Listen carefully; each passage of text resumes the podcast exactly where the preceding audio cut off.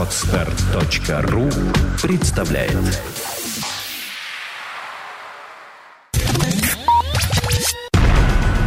Nomobile.ru. Первый глянцевый сайт о технике. Подкаст. Ура! Пятница!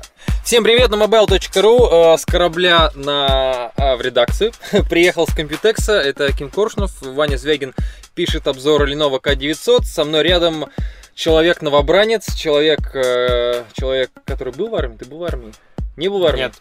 Человек, который совершенно не похож на человека, который был в армии, если бы даже ты был, а который скорее пойдет. Тем не менее, это Андрей Муцко, это человек, который к нам недавно устроился работать, это наш новый новостник. Андрюха, давай в двух словах вкратце, кто ты есть. Привет. Чем занимаешься по жизни? Почему ты выглядишь на 19 лет, а тебе на самом деле сколько? 30, и в армию я уже не пойду, потому что призывной возраст мой завершен. А ты как-то скрывался по лачугам? Нет, у меня были разные причины. Я даже целый год проработал в сельской школе ради того, чтобы не отдавать долг родине. В деревне школа такая настоящая, деревенская. Я там действительно преподавал всякие предметы. Какие? Черчение, английский язык. Обалдеть. Я это первый раз сейчас узнаю. Нифига себе. Да, было и такое в моей жизни. А вообще, я действительно совсем недавно подключился к команде Nomobile и очень рад этому, потому что эти ребята мне какой-то одной волной со мной, как я чувствую это. Как это было? Расскажи. Тяжелый был ли процесс подключения к нашей команде? Потому что у нас был жесткий отбор. Мы, на самом деле, 2 месяца искали правильного гражданина, и вот нашли его. Каково тебе вообще? На мне это никак не сказалось, потому что практически сразу, насколько я помню, было принято решение. И я очень хорошо помню, что меня удивило, что первый мой контакт был с Сашей Гришиной, наверняка известной в этих кругах. Она сразу же с первых слов перешла на «ты» и начала со мной общаться так, как будто знала меня уже там 5 лет. Вот, поэтому это меня немножко шокировало, но после этого я приятно удивлен был, что по скайпу пообщались, да? Да, и по скайпу пообщались. Собеседование было по скайпу. А где ты разместил резюме? Как она на тебя вышла? Потому что было столько народу, честно говоря, и достойных не очень. Совершенно случайно. Вообще у меня была такая интересная ситуация жизненная. Я очень долго работал до этого. Здесь недалеко, на самом деле, что удивительно, в педагогическом колледже я занимался фото-видеосъемкой, там плюс еще преподавал и так далее, вот. А потом решил, что пора что-то менять в своей жизни и уехал в Индию на месяц. Да ну, да. Это я тоже первый раз узнал. Видите, как у нас супер-супер сотрудник. Да, когда вернулся, решил, что надо что-то искать дальше, как-то надо все-таки что-то кушать, вот. И поскольку всегда имел какой-то, не знаю, навык, талант к письму, обратил свой взор именно в этих кругах, на эти сферы, вот. И как-то, какое-то там резюме я просто разместил одно из там десятков. Ясно. Я даже не помню, на каком сайте, если честно. И мне тут же ответили, вот, давай там туда-сюда. И из всех предложений, которые мне были, а было достаточно много предложений, это показалось мне наиболее адекватным в плане именно как это обычно называется, обстановка в компании. По соотношению цена-качество. Да. Дружелюбный коллектив. Вот это. Для меня это важнее всего, на самом деле. И здесь я наслаждаюсь тем, насколько этот коллектив адекватен и дружелюбен. Думаешь, мы адекватны? Расскажи вкратце, откуда ты вообще? Ребята слушают нам, на YouTube многие пишут, как вам попасть, мы к вам хотим попасть. Мы на выставке были, нам все писали, там мы тоже хотим на выставку. Ну и не только. Вот откуда ты родом, чем ты в детстве занимался, как так вообще? Я из Москвы. Москвич? Да. Это тоже слышу впервые. Ты меня спрашивал это, по-моему. Да нет, третий москвич у нас в команде. У нас Ваня Звягин москвич, Ирбис, Алексей Ведерников москвич, вот Андрюх тоже москвич. Ну как? Теперь я это знаю. Я знаю третьего человека, который остался в Москве. Третий москвич в Москве. Пока, да. Больше москвичей не знаю в Москве. Может быть, мы последние из этих самых магикан, да. Москвин-гикан. Здесь учился, да? Да, здесь учился. У меня педагогическое образование в обычной школе, но она была такая с каким-то там прибабахом, творческим уклоном, но при этом самая обычная, то есть не гимназия, не лицей. Потом пошел совершенно неосознанно учиться в педагогический институт. И там... Не на юго-западный, который? Нет, на... Медсестра на юго-западный училась. Ну, это, да, это этот город... Ой, ПЕТА, который обычный государственный, а у меня был городской. Вот. И после этого, собственно, по специальности работать не пошел. Пошел вот куда-то писать. А почему не пошел? О, это не уместится в рамках подкаста, объяснение этому, это целый трактат на эту тему могу рассказать. Ну, если вкратце, меня не очень устраивает система образования в России. Да, так скажем. Все эти вещи. Ну и вообще, в принципе, отношения... Как я вас понимаю. От самого высокого уровня до его конечного их исполнителей, то бишь учителей.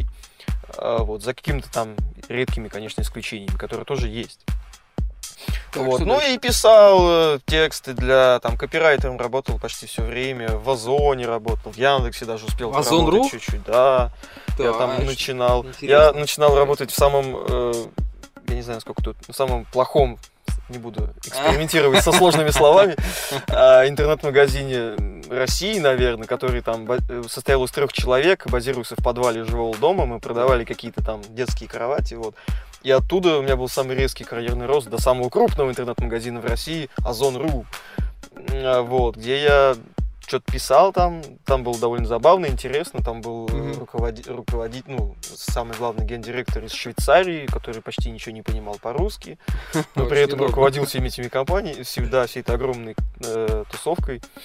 Было занятно. В Яндексе успел поработать, потом очень долгое время еще работал на цифровую печать, фотопечать через интернет, вот. Ну, в общем, не знаю, у меня так слагалось, что вот последние 2,5 года в колледже это рекорд по продолжительности работы в одном месте, потому что до этого времени мне довольно сложно было сидеть в одном месте.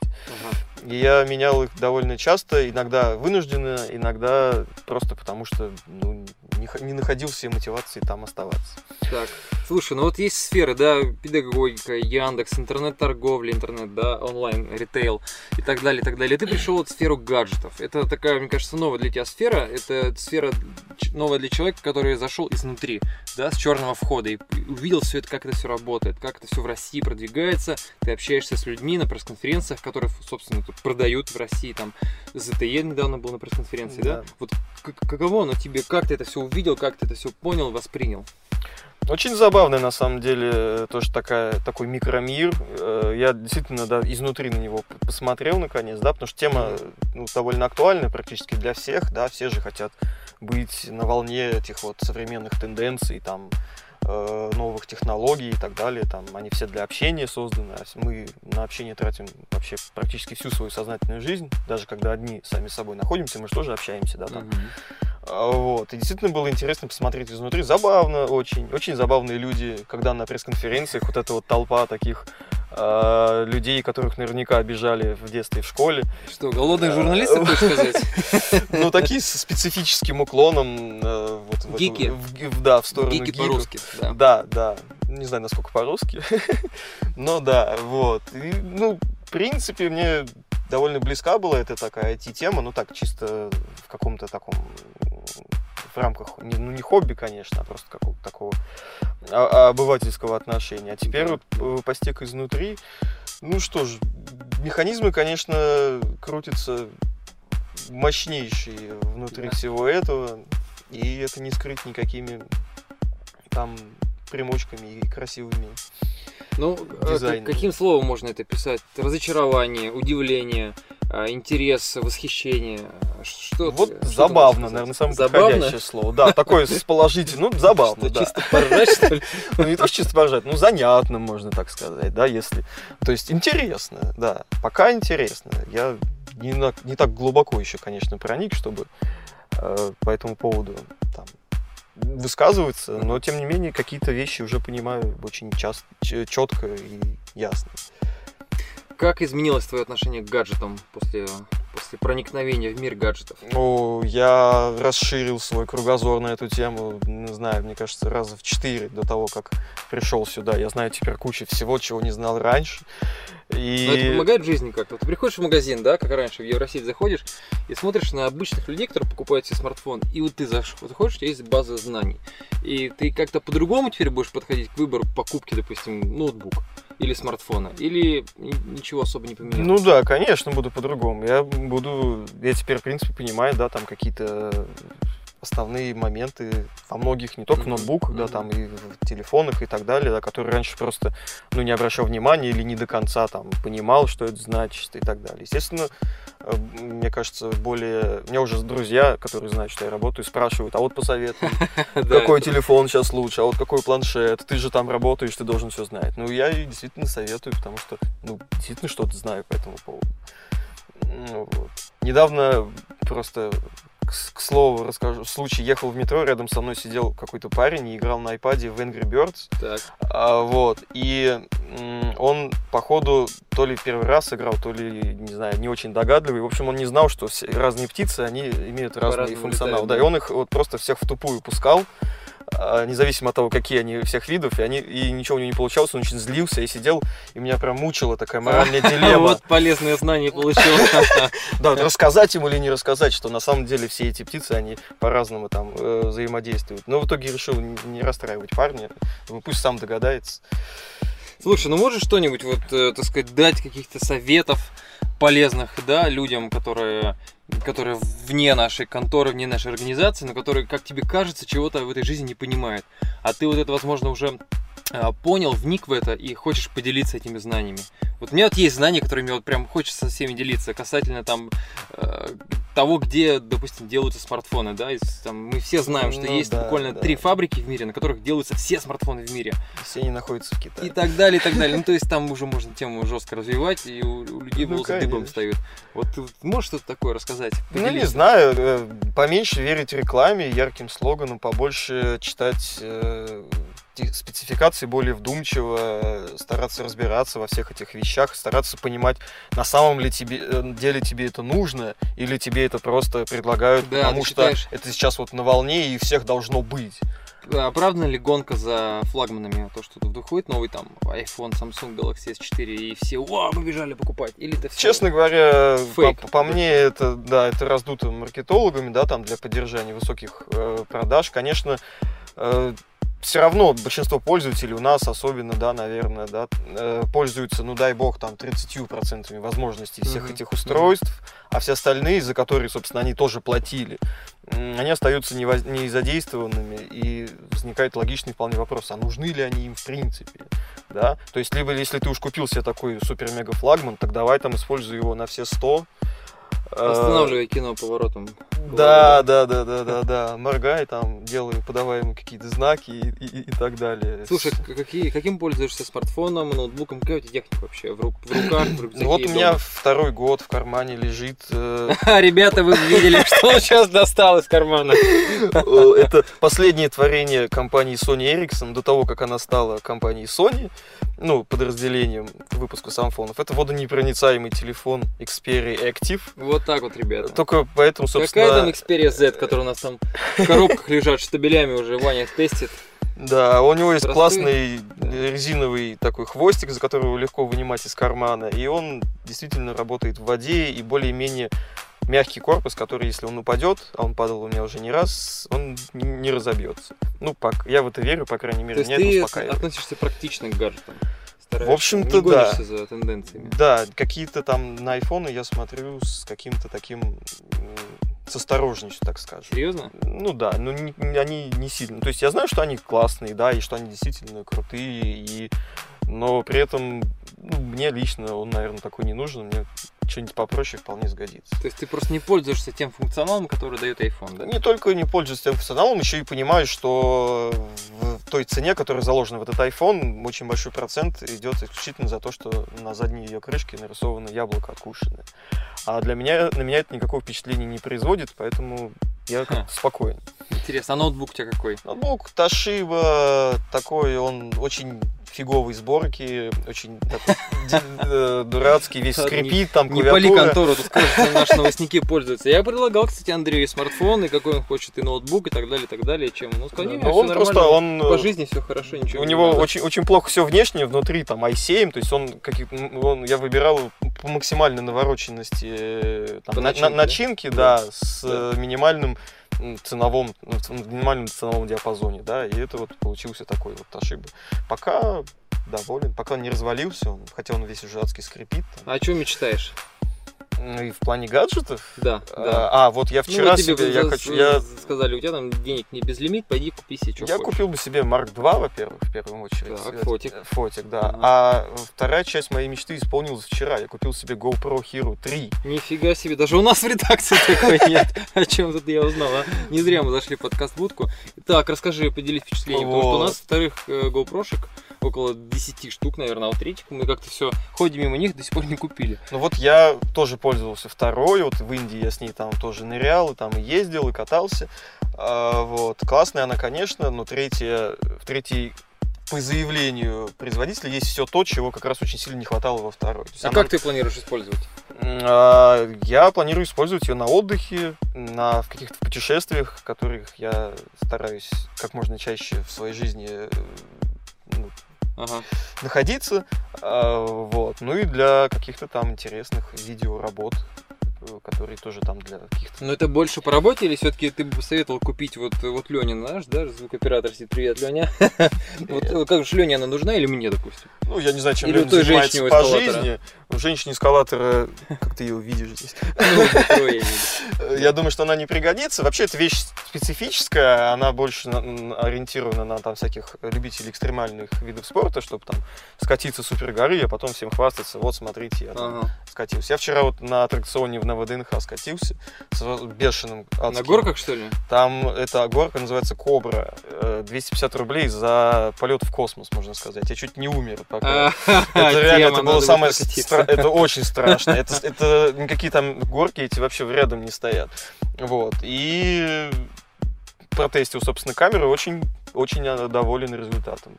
Со звуком она намного лучше стала работать. И там вообще в темноте, но в плохих условиях снимает лучше. Легче, меньше, в общем, все, что надо. Пока за один день использования я и не разочаровался. Что будет потом, неизвестно. Вот. Но как бы людям совет, наверное, не знаю, вряд ли бы посоветовал такую штуку приобрести, потому что она не дешевая, а довольно специфически используется. А где покупаешь гаджеты? В интернет-магазинах. Что ты скажешь нашим прекрасным осторожным читателям? Я просто приведу пример. Я был вчера на Белорусском вокзале, там билет покупал родителям, и там стоят терминалы. Более того, в терминалах скидка 7%, не считая того, что ты можешь выбрать место, время, без спешки. Тетушка тебе на мозги не капает. Все равно все стоят в кассе. Все стоят в кассе. Бешеные очереди, все психуют, но все стоят в кассе. Да, причем у терминалов никого нет. Многие из них тоже покупают за карточку, да, за безналичный расчет. Да, и при этом с карточки стоят. Там же карточка обязательно нужна. С карточки все равно. Боятся, потому что боятся, что не смогут, что не умеют пользоваться. А многие, может быть, уже попользовались и поняли, насколько там все пока еще... проблематично с, что называется, user-friendly интерфейсом, вот, и поэтому все-таки предпочитают выстоять, потерять там кучу времени, но нормально с человеком повзаимодействовать. А ты считаешь, это оправданно или все-таки будущее за Я роботами? Очень надеюсь, что это все изменится, потому что нет в этом никакого оправдания, просто люди еще не перешагнули ту эпоху, приход которой уже невозможно отрицать, и все эти прелести прогресса, они есть, и почему бы ими не пользоваться, грубо говоря. Слушай, а ты по какой стране хотел жить через год или 5 лет, или через 10 лет? Ты, может быть, не был в Азии, наверное, да, я так понимаю, в Гонконге, на Тайване. Нет, еще не был. Не сравнивал, да? Вот мы просто были, у нас есть какое-то представление о том, как там люди живут. Это, конечно, вообще шик-модерн. Мне Индии тоже хватило в плане совсем другого отношения к жизни людей, да? Я бы, не знаю, я бы вряд ли где-то остановился навсегда, я бы предпочел почаще менять место жительства. Серьезно? Да, но мне кажется, надоест все в любом случае. Штабы базовые, такое место. Москва, мой город родной, где я родился и, возможно, даже умру. Вполне меня в этом плане устраивает. Ну, поездить по миру, я просто только-только начинаю расширять такие горизонты. Ага. Там, собственно, с той же самой проблемой, с которой мы начали разговор по поводу там, призыва на военную службу, только не так давно получилось у меня оформить загранпаспорт, поэтому я вот только сейчас открываю все границы, до этого объездил всю Россию, ну куда-то надо было ездить. А где был в России? Где больше всего понравилось? Калининград потрясающий, Ростов-на-Дону фантастический город. Но если брать СНГ, то Одесса просто шикарнейший. В Одессе живет наш новостник Денис, да. Он 2 раза к нему ездил на машине. Ого. Да, ну, за рулем прям, да. Ясно. Ой, и последний, давай совет, скажи, куда стоит ехать начинающему, так сказать, журналисту или перспективному автору, если он живет, не знаю, в деревне? Ехать. Что ты ему посоветуешь? Сидеть в деревне, писать через интернет, или все-таки попробовать переехать в Москву, или в Калининград, да, или в Одессу, и там работать, писать? Я думаю, что такой человек поедет в Москву, поработает в Москве, а потом все равно вернется в деревню и будет продолжать работать уже из нее. Серьезно? Ну, наверное, да. Такой, скорее всего, циклический процесс произойдет. Ну, то есть в Москву стоит заехать, посмотреть? Ну, я думаю, людям сложно без этого этапа сразу понять, что ехать туда никуда не надо на самом деле. Но если... Вот так вот, слышали все? Распаковывайте чемоданы. Если есть интернет там, где ты живешь, зачем вообще... Понятие расстояния, оно очень условное становится. Вот наш новостник из Одессы Денис тому яркое подтверждение. Вот, поэтому, ну, если не верится пока в это, да, надо, конечно, съездить, чтобы потом убедиться в том, что можно делать это откуда угодно. На этой позитивной ноте, Андрюх, спасибо тебе большое. Это был Андрей Муцко, наш новостник. Читайте новости на Nomobile.ru. Андрей пишет очень качественно, иначе бы он у нас не работал. Стараюсь. И я лично тебе желаю много-много путешествий. А вам, ребятки, которые нас слушали и слушаете, удачи и всего доброго. Всем счастливо. Пока. Nomobile.ru. Первый глянцевый сайт о технике. Подкаст. Скачать другие выпуски подкаста вы можете на podster.ru.